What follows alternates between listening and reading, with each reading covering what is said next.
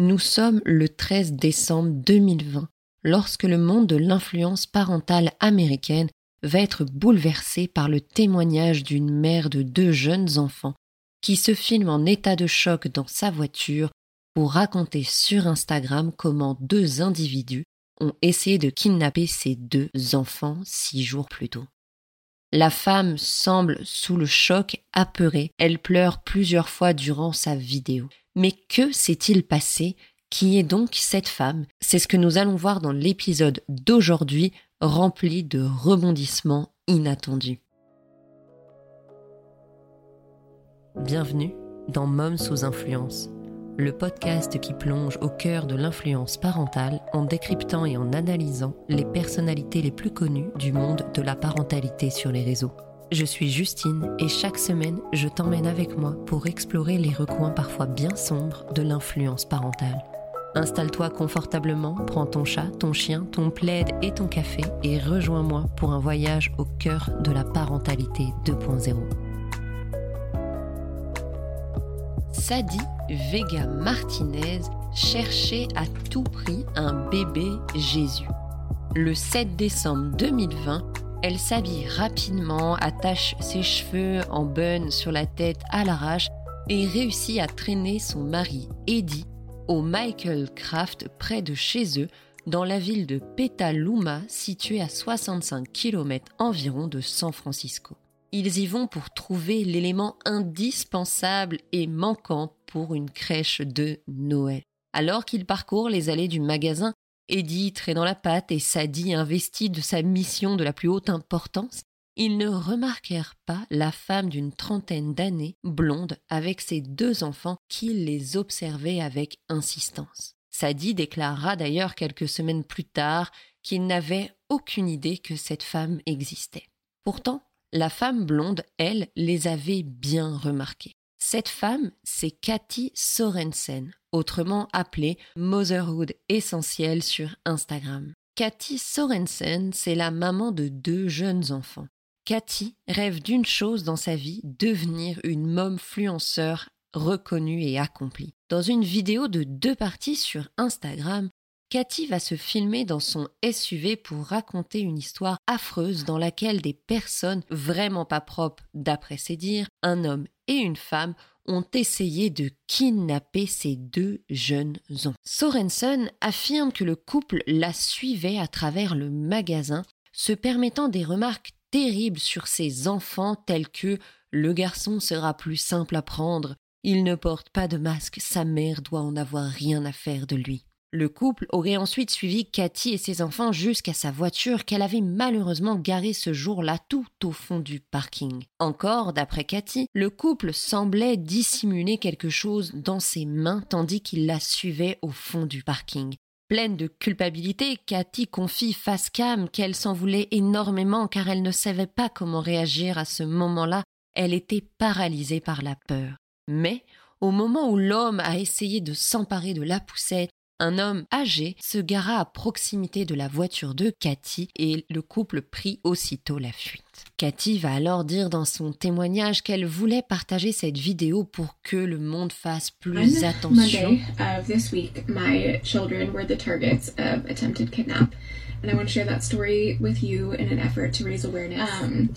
Cathy nous explique tout ça, les larmes plein les yeux, bouleversée par ce qu'elle a vécu. Ce témoignage choc va retourner l'univers de l'influence parentale américaine. La vidéo de Cathy va être partagée des dizaines de milliers de fois. Oh my god, la pauvre, mais quelle horreur, ces gens sont vraiment des monstres. Oh, il faut partager en masse tout de suite cette vidéo, que tout le monde sache ce qui peut se passer, etc., etc. Cathy venait de buzzer. Sa vidéo fut visionnée plus de 4 millions de fois. Elle qui rêvait depuis des années de percer en tant qu'influenceuse venait de se faire remarquer par les comptes qu'elle admirait depuis longtemps et gagna rapidement des dizaines et des dizaines de milliers d'abonnés pour atteindre les 50 000 followers. L'histoire tragique de Cathy fit tellement de bruit que rapidement la presse voulut partager son témoignage. Elle fut donc invitée à la télévision locale pour partager son récit glaçant. Cathy finit par être contactée par la police de Petaluma pour prendre son témoignage et identifier les coupables présumés afin de les empêcher de commettre à nouveau des tentatives de kidnapping. Cathy identifia un couple sur les images de vidéosurveillance du Michael Craft comme étant le couple qui avait tenté de kidnapper ses deux enfants. Aussitôt, la police diffusa les portraits des deux coupables présumés en demandant aux citoyens de se manifester s'ils avaient une quelconque information leur permettant l'identification et l'arrestation de ces individus. Ezaya Gonzalez était tranquillement chez elle, certainement en train de scroller sur Instagram comme tout le monde le fait bien, lorsqu'elle vit sa mère et son beau-père aux infos parce qu'ils étaient recherchés activement par la police pour tentative de kidnapping. Choquée, elle appela tout de suite ses parents pour les prévenir de la situation. Dans une autre version, il est dit que c'est Sadie elle-même qui se vit à la télévision. Au départ, perplexe et un peu surpris par ce qu'ils étaient en train de voir, mais malheureusement, habitué à ce genre d'insinuations racistes, Sadie n'en fit pas vraiment cas. Puis très vite, lorsqu'elle vit son portrait sur une page à très forte audience de protection des enfants avec écrit en légende hashtag Sauver les enfants, elle prit peur que quelque chose leur arrive et décida de se rendre à la police avec son mari Eddie afin de donner leur version des faits. Quelle ne fut pas la surprise des officiers lorsqu'ils virent entrer au poste de police les deux criminels qu'ils étaient en train de chercher, ces deux kidnappeurs étrangers. Ils découvrirent rapidement qu'ils n'avaient pas face à eux un couple de dangereux criminels, mais les parents de cinq enfants qui étaient en train de subir un odieux crime raciste. Sadie et Eddie expliquèrent aux policiers qu'ils étaient effectivement ce jour-là au Michael Craft, ce 7 décembre, mais ils y étaient pour trouver un petit Jésus pour compléter la crèche de Sadie. Ils trouvèrent ce qu'ils cherchèrent, à savoir un petit bébé Jésus potelé dans une petite couverture, et rentrèrent chez eux. Ils n'ont d'ailleurs absolument pas remarqué Cathy dans le magasin. La police de Petaluma analysa de nouveau les vidéos de surveillance extraites des caméras de surveillance du magasin et virent qu'effectivement le couple n'avait absolument pas approché Cathy dans le Michael Craft et n'était d'ailleurs même pas allé sur le parking en même temps qu'elle. Petite parenthèse, je me permettrai pas de juger le travail des officiers, mais je comprends pas que ça ait pas été fait avant qu'on diffuse les portraits de ces deux personnes Cathy fut alors confrontée au manque de cohérence de son témoignage et elle tenta vainement d'en apporter une seconde version encore plus bancale. L'histoire de Sadie et Eddie aurait pu en rester là et passer sous silence, mais heureusement, Sadie est une femme qui n'a pas envie de se laisser faire et elle porta à son tour plainte contre Cathy pour diffamation et fausses accusations comme Sadie le déclara d'ailleurs plus tard dans la presse, je ne pouvais pas le croire. On était littéralement coupable d'avoir la peau marron et de faire du shopping. Et ensuite, elle rajouta Vous pensez que c'est OK d'aller en ligne et d'être raciste et d'inventer des histoires à propos d'une famille? C'est déjà assez difficile d'être une famille latino dans une communauté blanche. La police déclara L'enquête ne démontrera aucune preuve de ce qu'affirme Cathy Sorensen et au contraire que toutes les preuves vont dans le sens de la version avancée par les Vega Martinez. Cathy Sorensen fut condamnée en juillet 2023 à 90 jours de prison malgré ses nombreuses tentatives pour faire appel. Elle aura donc purgé sa peine au lieu d'être le témoignage de ce qui est en fait extrêmement rare chaque année aux États-Unis, à savoir un kidnapping d'enfants par des étrangers, ce fut le récit de quelque chose de malheureusement beaucoup trop banal, une femme blanche qui se présente comme une victime alors qu'elle est en fait un agresseur. Sadie et Eddie étaient simplement à la recherche d'un bébé Jésus et se retrouvèrent contraints de se défendre face à des accusations gravissimes posées par Cathy Sorenson parce qu'elle était aveuglée par son désir de devenir momfluenceur et de buzzer, Cathy Sorenson n'hésita aucunement à porter des accusations graves et basées uniquement sur son racisme. L'histoire de Cathy Sorenson est tristement représentative de beaucoup de choses qui ne vont pas dans le milieu de l'influence parentale sur les réseaux sociaux.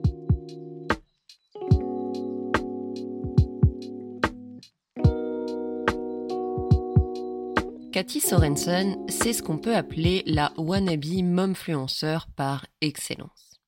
Alors qui est Cathy? Cathy a grandi dans le nord de la Virginie et elle a ensuite étudié la petite enfance à l'université de l'Idaho aux États-Unis. Pendant ses études, elle va rencontrer David Sorensen, passionné de pêche et de chasse, qui deviendra le père de ses deux enfants.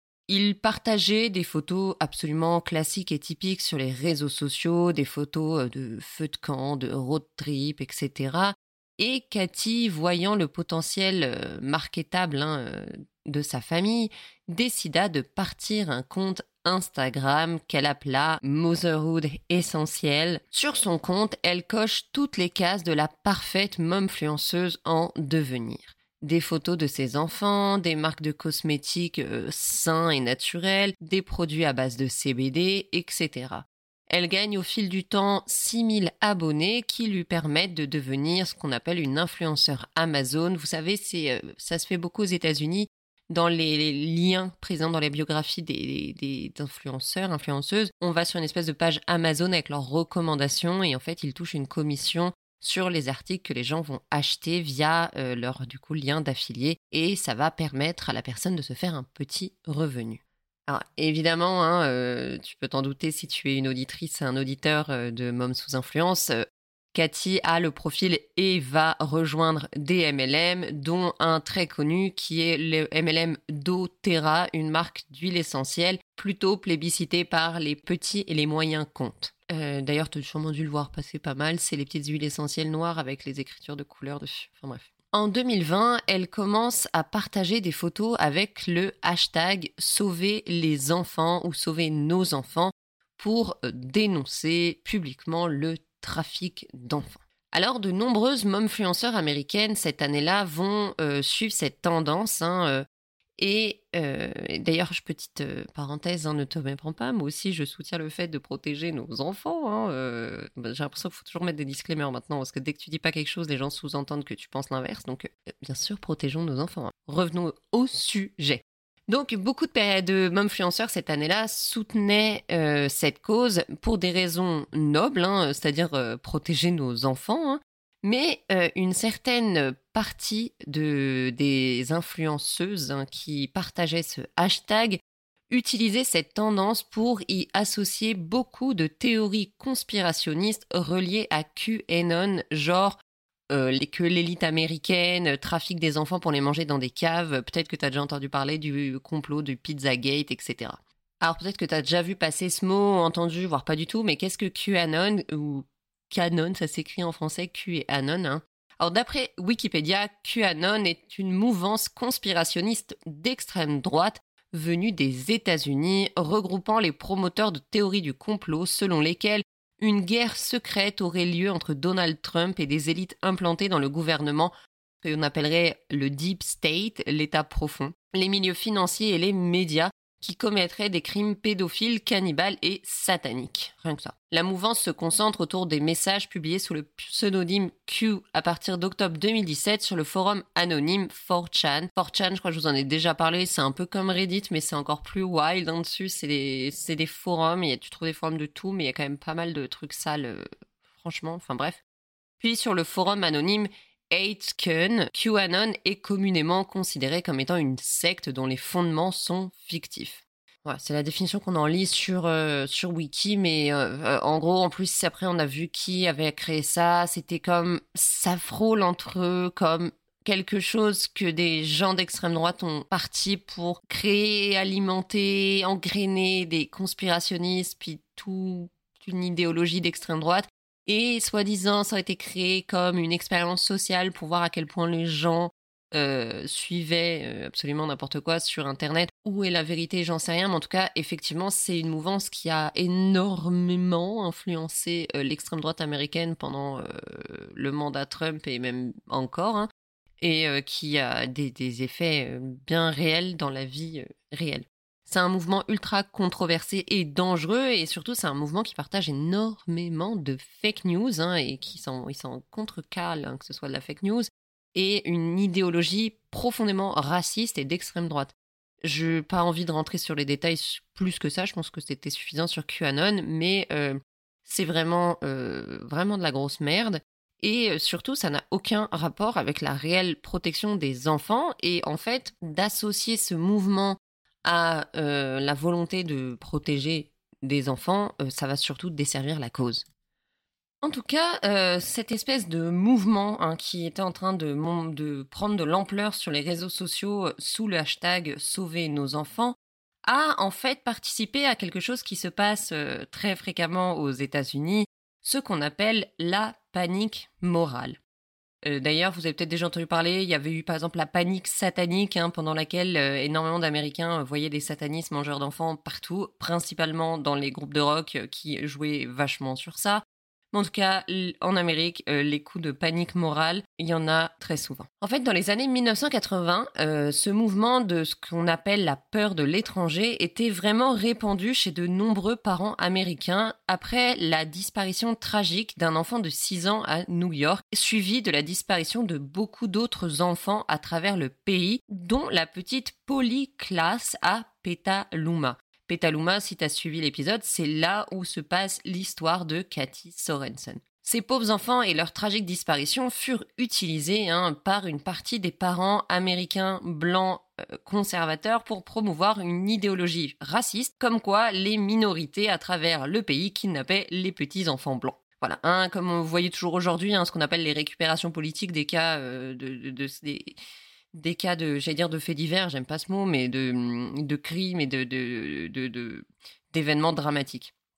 Alors, d'après une étude américaine menée par deux scientifiques, Joseph Eukinski et Adam Ender en 2020, la moitié des participants pensaient que 300 000 enfants aux États-Unis étaient kidnappés chaque année et un participant sur quatre pensait que ce nombre était en réalité bien plus important. Alors oui, le trafic d'enfants est un fléau euh, qui a lieu euh, à travers le monde, mais euh, les nombres déjà bien trop élevés sont nettement moins élevés que ce que ses parents pensent et bien heureusement 300 000 enfants kidnappés juste aux États-Unis chaque année, genre c'est délirant. De plus, la légende voudrait que ces enfants blancs, hein, évidemment issus de familles aisées, soient kidnappés par des étrangers et cette légende est débunk par la réalité des chiffres. Donc, en réalité, il n'y a pas de 300 000 enfants kidnappés chaque année aux US. Ce chiffre tourne plutôt autour de 29 000 enfants disparus, ce qui est déjà beaucoup. Et sur ces 29 000 et quelques enfants disparus, euh, la disparition de 79 enfants était liée à un étranger, à quelqu'un qu'ils ne connaissaient pas. Et 1387 étaient liés à une un membre de sa propre famille. Donc déjà, on peut voir que c'est absolument basé sur aucune statistique réelle. Cette idée qui voudrait que 300 000 enfants soient kidnappés par des étrangers est un chiffre qui est complètement lunaire et qui est basé sur aucune réalité euh, concrète. Donc évidemment, c'est triste que euh, autant d'enfants disparaissent et c'est. Euh, déjà 79 kidnappés par des étrangers, c'est beaucoup trop. 1000, presque 1400 par des membres de leur famille, c'est aussi beaucoup trop. Et donc vous allez vous demander, oui, mais là ça fait pas 29 000 enfants disparus, hein, parce que les autres sont en fait ce qu'on appelle des fugueurs. Et il faut aussi savoir que ces enfants sont en majorité retrouvés. Il n'y a pas non plus 29 euh, 000 enfants perdus dans la nature euh, chaque année. Alors, vous allez vous dire, ok, je capte pas là le rapport avec euh, Cathy Sorensen, reste ici, reste bien accroché, tu vas voir, tout a un lien. Parce qu'en fait, les théories conspirationnistes en ligne vont avoir des effets concrets et négatifs dans la vraie vie, et que le temps perdu à débunk chaque connerie conspirationniste et pas du temps utilisé pour lutter contre les vraies choses et les vrais problèmes et en plus ça va décrédibiliser les réels problèmes. Un peu comme vous savez euh, bah cette histoire du Pizzagate, oui euh, l'extrême enfin c'est pas l'extrême droite pardon mais euh, le parti d'Hillary Clinton mange des enfants dans des pizzerias. Je, je me souviens plus des tenants et aboutissants de cette conspiration. au final, elle a eu des vrais effets sur les élections américaines en de plein d'autres choses, mais il y a des véritables effets euh, concrets dans la vraie vie. Il y a aussi euh, le nombre de fois où, par exemple, on va crier, euh, des gens vont amener des théories complètes qui n'existent pas, et du coup, quand quelque chose de vrai et de choquant arrive, bah, la première réaction des gens va être de dire, c'est encore une théorie du complot, c'est encore une conspiration, je, je l'écoute pas, quoi. Alors que Cathy pensait faire le buzz avec sa fausse histoire de kidnapping, Surfant sur la vague de panique morale qui avait lieu au même moment aux États-Unis, elle fut confrontée à ces actions. Il n'y avait pas de kidnapping d'enfants, il y avait seulement une femme raciste qui a inventé une histoire pensant pouvoir accuser un couple innocent sur les réseaux sociaux car elle aurait été protégée derrière le fait d'être une carène et qu'en face c'était un couple de personnes racisées. Comme le déclara Sadie, Cathy a essayé de faire prendre conscience aux gens de quelque chose qui ne s'est jamais produit, alors qu'en réalité les gens auraient dû avoir conscience de l'existence de personnes comme elle. Parce qu'il existe de nombreuses vidéos en ligne comme celle-là où des femmes blanches crient au loup alors qu'elles ne sont aucunement victimes de quoi que ce soit et qu'elles sont en fait en train d'être racistes et de commettre ce qui est un crime ou de commettre des micro-agressions comme on appelle ça racistes. Il y a par exemple, moi j'étais tombée sur la vidéo d'une femme qui hurlait euh, au, meurtre, comme on dit, parce que soi-disant, euh, un jeune homme de couleur noire était en train de lui voler son vélo, alors qu'en fait, c'était pas du tout le cas. C'était elle qui était en train de prendre le vélo à ce jeune homme et elle essayait de se faire passer pour la victime en pensant que le racisme sociétal de beaucoup de gens autour d'elle allait penser d'emblée que ce garçon était un criminel et qu'elle était en train de se faire agresser. Il y a beaucoup de vidéos comme ça. J'ai aussi vu la vidéo d'un jeune homme, pareil, racisé, qui demande à une femme blanche d'attacher son chien en laisse. La femme rigole. Heureusement, tout ça est filmé. La femme rigole. Elle prend son téléphone. Elle appelle la police pour dire qu'elle est en train d'être victime d'une agression. Sur Internet, les gens pensent pouvoir dire et faire ce qu'ils veulent, dont accuser des innocents d'un crime affreux uniquement pour faire le buzz. On va revenir sur cette dimension euh, de racisme. Ne vous inquiétez pas là-dessus. C'est une dimension très importante dans cet épisode. Parfois, les gens oublient trop vite que même si beaucoup de choses sont fausses sur les réseaux sociaux, et sur Internet, on ne peut pas non plus inventer n'importe quoi, d'autant plus des histoires qui impliquent de vraies personnes, et le tout en toute impunité. Et l'affaire de Cathy Sorensen en est l'exemple parfait. Maintenant, revenons sur l'univers de la parentalité américaine, un univers dans lequel les Karen sont au pouvoir.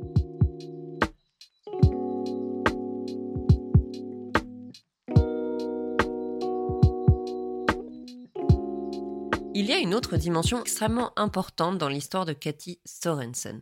L'univers de l'influence parentale est gangréné par les Karen. Alors, commençons par le commencement comme à chaque fois. Qu'est-ce qu'une Karen?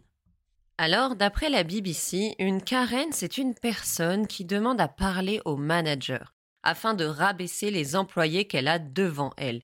Une Karen va aussi adhérer à moult théories du complot, mais surtout commettre au quotidien des micros, voire pas micros du tout, agressions racistes, du genre demander aux personnes avec des cheveux crépus de toucher leurs cheveux. Un des traits les plus problématiques et dominants chez les Karen, c'est qu'elles usent de leurs privilèges contre les personnes racisées.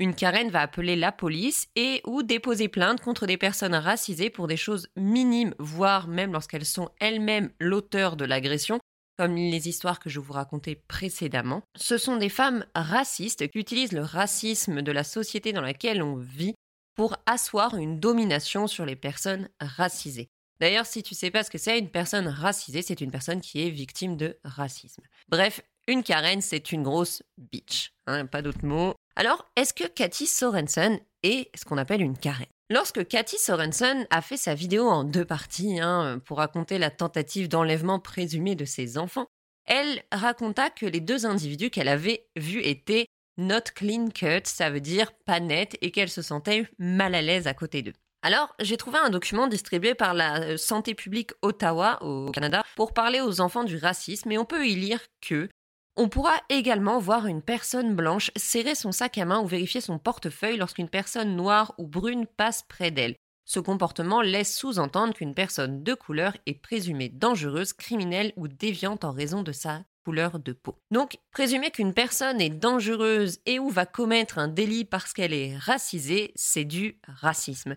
Et d'ailleurs, présumer qu'une personne a l'air pas nette parce qu'elle est racisée et qu'elle ne correspond pas à ton esthétique, c'est également du racisme, comme ce qui se passe dans notre histoire ici.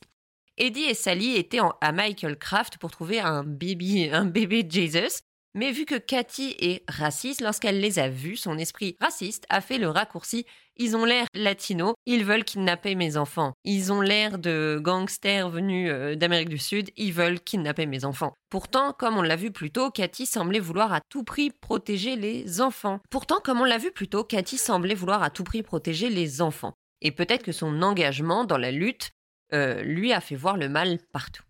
Ou alors peut-être qu'il lui a fait voir le mal uniquement chez les personnes racisées. Car comme on l'a vu plus tôt, Cathy et les Karen comme elle propageaient la fake news que 300 000 enfants américains étaient kidnappés chaque année par des étrangers. Et par étrangers, comprenez des personnes dans la tête de la majorité des Karen qui adhèrent à cette théorie. Donc, sauver les enfants, oui bien sûr, mais surtout sauver les enfants des personnes qui ne sont pas blanches. C'est un peu plus ça la réalité de leur discours. Ce qu'a fait Cathy à Sadie et Eddie alors qu'ils étaient en train d'acheter quelque chose dans un magasin est un comportement typique d'une Karen. Elle a appelé la police parce que la présence d'une personne racisée près d'elle l'a fait se sentir mal à l'aise. Ce genre de comportement raciste est bien plus répandu que ce que l'on croit dans l'univers parental sur Instagram. Mais du coup, revenons un petit peu en arrière et déjà reprenons les bases. Qu'est-ce qu'une momfluenceur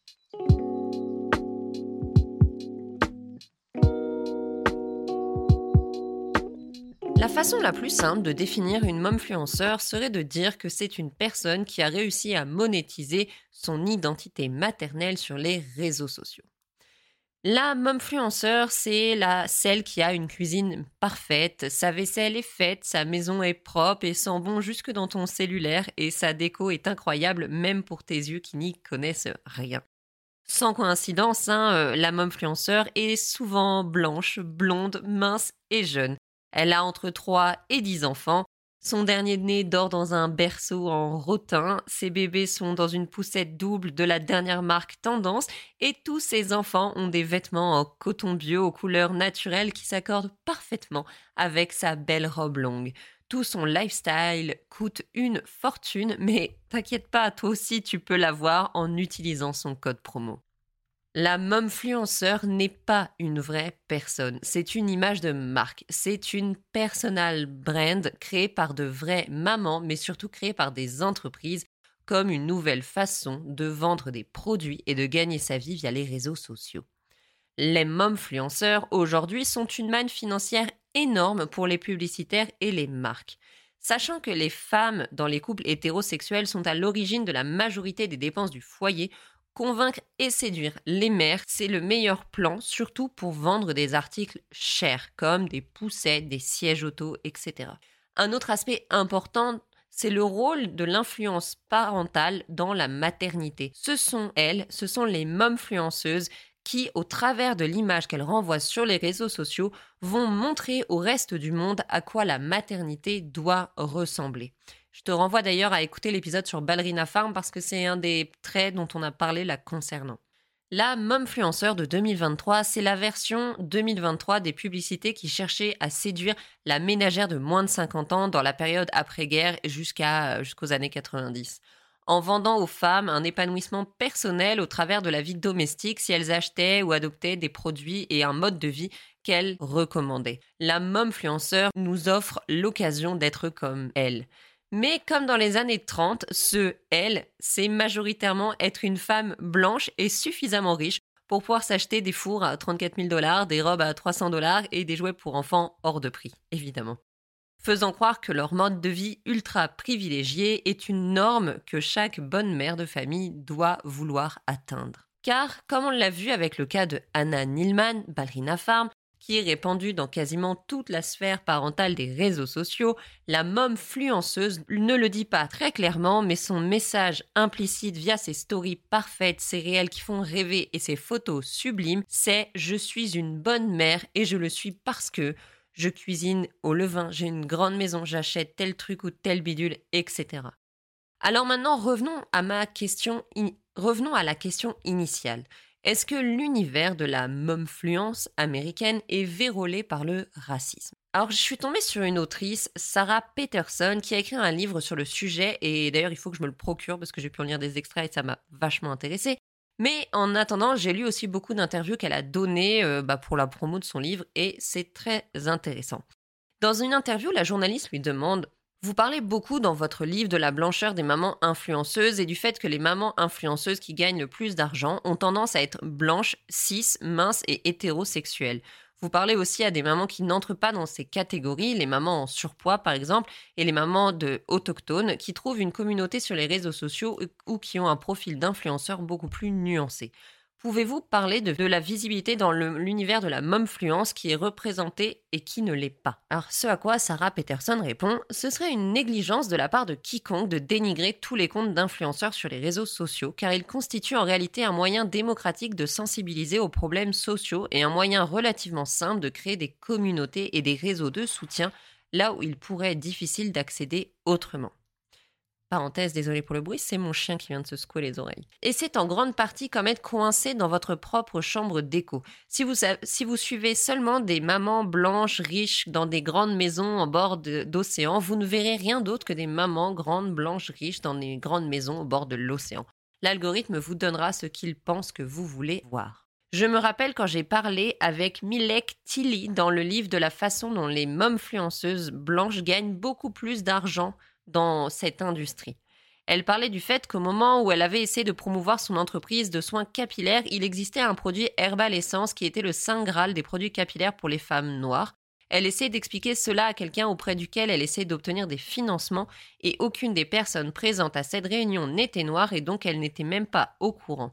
Ce que je veux dire en soulevant ce point, c'est que si la majorité des personnes qui concluent ces accords de marketing et de contenu sponsorisé sont des hommes blancs, alors ils partent avec leurs propres hypothèses sur ce qui se vend et ce que les mères veulent voir. Ainsi, à chaque étape de cet écosystème, il existe des déséquilibres responsables de l'omniprésence de la blancheur dont nous sommes nourris. Et elle va continuer en disant Cela étant dit, je pense que la mère blanche idéale gagne toujours plus d'argent en tant que momfluenceuse. De plus, toutes les influenceuses parentales ouvertement suprémacistes blanches ou tradwife que je présente dans mon livre, lorsque j'avais commencé à écrire, j'ai enregistré leurs comptes de followers et de likes, et lorsque je suis revenue plusieurs mois plus tard pour faire des modifications finales, tous leurs comptes avaient augmenté précipitamment. Alors, est-ce qu'en définition, euh, les momfluenceurs euh, influenceuses, influenceurs, c'est parce que je le dis à l'anglaise, en même temps je le francise, on s'en crise, euh, est une tendance gangrénée par le racisme. Non, il, existe des influenceuses maternelles racisées de toute origine et de toute catégorie sociale, évidemment. Mais malheureusement, les comptes mis le plus en avant et qui séduisent le plus les annonceurs, qui sont la plupart du temps hein, effectivement des hommes blancs, seront des comptes de femmes blanches. Alors oui, les momfluenceuses blanches sont celles qui font souvent le plus d'argent, et ça alimente du coup ce cercle vicieux de plus d'argent, ça permet d'avoir un lifestyle plus attrayant, plus de moyens, un assistant, etc., une équipe.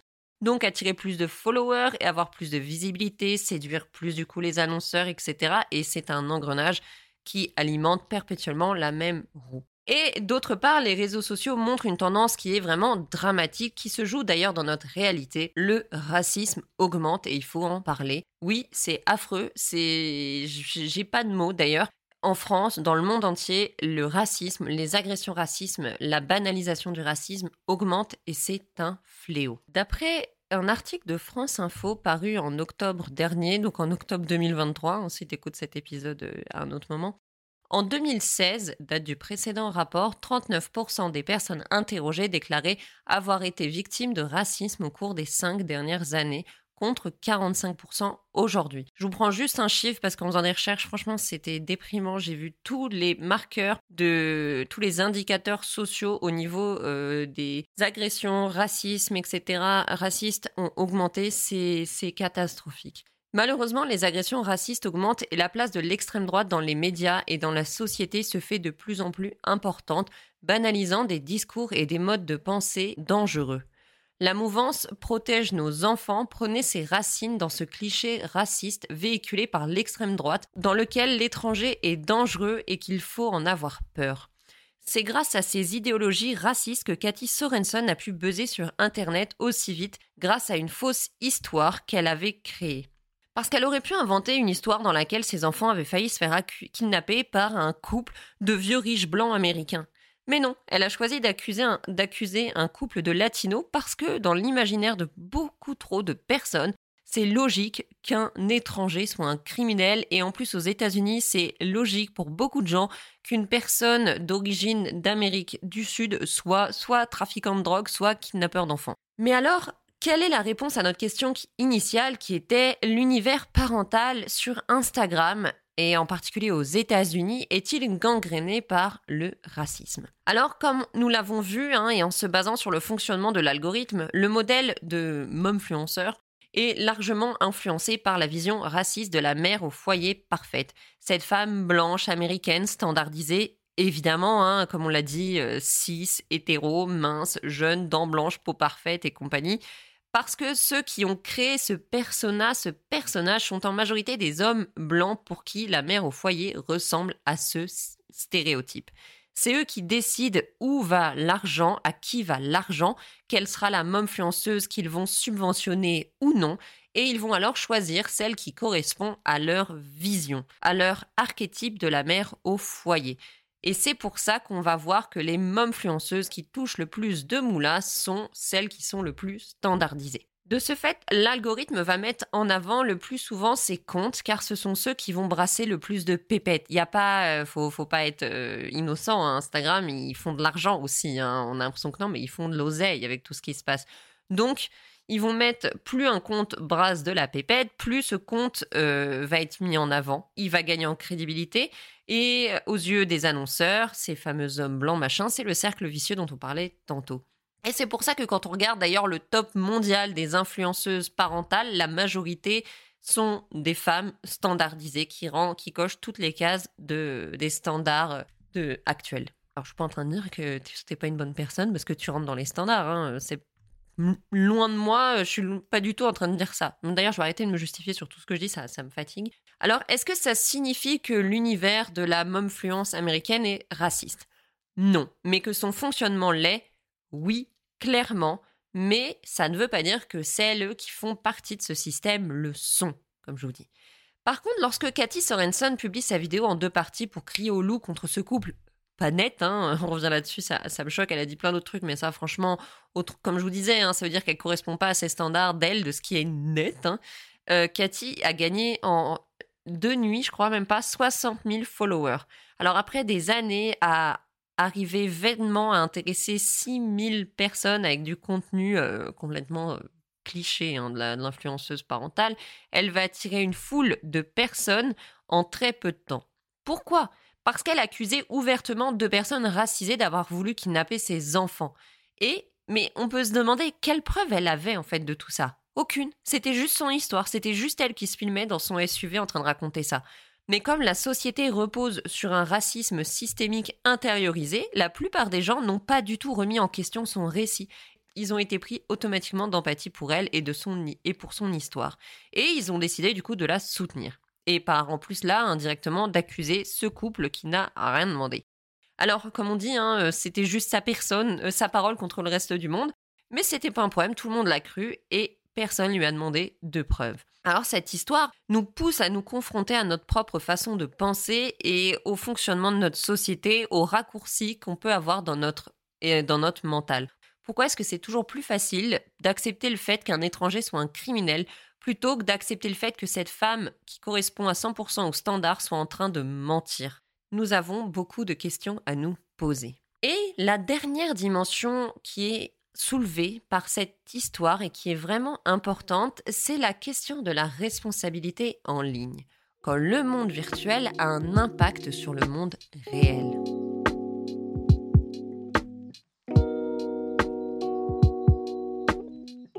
Cathy pensait avoir réussi un coup de maître, trouver l'histoire qui allait changer sa vie. Son rêve à elle, c'était de devenir momfluenceuse, de faire partie de cette élite de femmes parfaites qui font la pluie et le beau temps dans la parentalité américaine, celles qui disent aux autres les marques de vêtements qui sont acceptables de celles qui ne le sont pas, celles qui vont décider de la couleur des canapés de tous les salons américains pour l'année prochaine, celles qui influencent le régime alimentaire de millions de personnes. Cathy, elle rêvait de faire partie de ce club-là. Et là, elle pensait avoir réussi est-ce que c'était si grave que ça? En vrai, c'était juste un petit mensonge. Et qui n'a jamais menti? Sérieusement, c'était pas si grave, il n'y avait pas mort d'homme.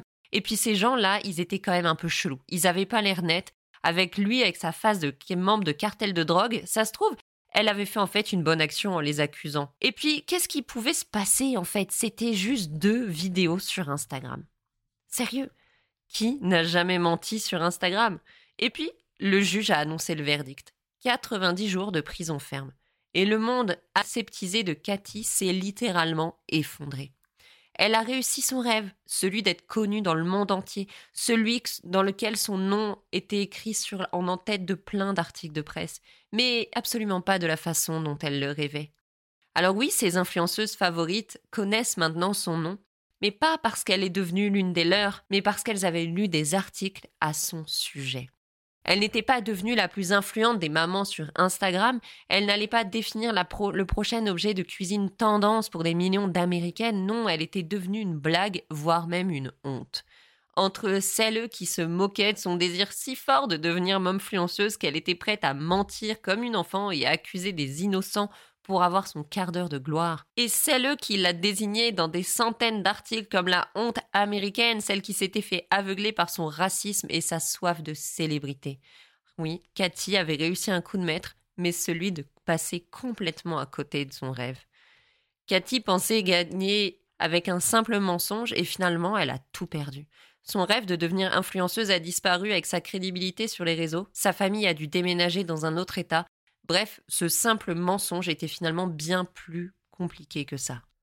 Parce que même si l'univers d'Internet et des réseaux sociaux semble extrêmement loin de notre réalité, et qu'il offre à trop de monde la permission de se comporter comme il n'oserait jamais le faire dans la vraie vie, beaucoup trop de personnes oublient que l'irréel d'Internet a des conséquences dans le réel de nos vraies vies.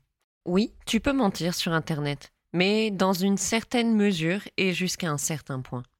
Tu peux t'inventer une live dans laquelle tu parles avec des chats et des arbres, si tu veux. Par contre, si ces mensonges prennent racine dans la réalité ou ont un impact dans la vraie vie, tels que te faire gagner de l'argent ou impliquer des personnes, de vraies personnes, alors là, la liaison entre l'irréel et le réel se fait. On ne peut pas commettre des crimes sur Internet. Le racisme est un délit, voire un crime. Les juristes dans la place, euh, les avocats et compagnie, les gens de loi Merci de m'éclairer, d'éclairer ma lanterne. L'antisémitisme aussi, l'homophobie aussi, le harcèlement, tenir de porter de fausses accusations, etc. Toutes ces choses sont illégales dans la vraie vie et le sont en fait également sur Internet. Alors parfois Internet ressemble un peu au Far West où tout est permis et personne n'assume jamais les conséquences de ses actions. Mais ce n'est pas tout à fait vrai et les choses, les juridictions évoluent chaque jour pour que l'impunité sur Internet cesse. On est responsable de ce qu'on dit et de ce qu'on écrit sur Internet. L'impunité n'existe pas, en tout cas n'existe plus. Et le cas de Cathy nous l'a appris, et elle l'aura appris malgré elle. Alors qu'elle pensait devenir la future Sarah Nichols ou Amber Clark, je, fais mon culpa, je vous avoue que je connais pas les top one influenceuse parentale, je les ai googlées euh, sur Internet, alors j'espère que vous les connaissez. Cathy Sorensen a tout perdu, parce qu'elle pensait pouvoir inventer une fausse histoire de tentative de kidnapping accusant deux personnes innocentes simplement parce que la société dans laquelle nous vivons facilite les comportements racistes. Cathy a fini en prison, parce que Internet n'est pas autant déconnecté de la vraie vie que beaucoup trop de personnes le pensent, et que sur Internet, comme dans la vraie vie, tenir de fausses accusations, basées qui plus est sur du racisme, c'est un délit. Alors, euh, comme le dirait mon fils de 4 ans, ce grand philosophe, eh bah, chais. et surtout, luttons contre le racisme sous toutes ses formes. Alors, pour le dernier épisode de cette année, je vais faire une petite conclusion un peu plus longue. Alors oui, je sais, euh, il y a eu beaucoup plus de délais que d'habitude entre cette enquête numéro 7 et l'enquête précédente. Je crois qu'il y a eu un mois, voilà, euh, my bad, mais à culpa. Pas mal de choses qui ont fait que ça a retardé l'écriture et l'enregistrement euh, de cet épisode. Surtout qu'à chaque fois, j'ai à cœur de vous faire des épisodes complets avec de vraies informations, donc ça me demande un temps de recherche, etc ayant trois enfants, un chien un peu débile et un chat pas bien plus intelligent. Euh, ma vie est pas mal occupée. Donc euh, c'est pour ça qu'il y a eu du délai. Je sais qu'au début il y avait un épisode par semaine, mais en fait je les ai préparés d'avance, donc ça m'a permis de les sortir. Le délai s'est rallongé, le délai va peut-être se raccourcir, effectivement, peut-être pas, je n'en sais rien. Oui, je pense qu'il va se raccourcir quand même. Bref, en tout cas, comme d'habitude, hein, euh, on fait de notre mieux dans la vie, puis c'est parfait. En tout cas, je voulais te souhaiter des belles fêtes de fin d'année, si tu les souhaites, les souhaites pas, j'en sais rien. En tout cas, une belle fin d'année, un bon début de 1er janvier, de sais ce que tu veux. Euh, je sais que je vieillis, mais je ne te ferai pas la blague en te disant à l'année prochaine. Euh, ça me tape sur le système. En tout cas, bah, j'espère que tu feras les choses qui te font plaisir dans cette fin d'année si tu m'écoutes au moment où l'épisode sort. Effectivement, si tu m'écoutes en juillet 2026, ça n'a pas de sens, mais je te souhaite tout autant d'être heureuse et heureux dans ta vie. Voilà, sur ce, euh, et bah, si je veux la faire, hein, à l'année prochaine. Et euh, ben, merci d'avoir écouté le podcast. Merci d'ailleurs, j'avais mes les euh, rétrospectives Spotify. Euh, merci pour le soutien et l'amour que vous apportez à ce projet, à chaque épisode et en fait à chaque semaine, à chaque jour. C'est un, ça me fait vraiment plaisir et c'est vraiment important pour moi. Donc merci beaucoup. Et bah, l'année prochaine, voilà, j'ai pas pu m'empêcher de le faire. Et salut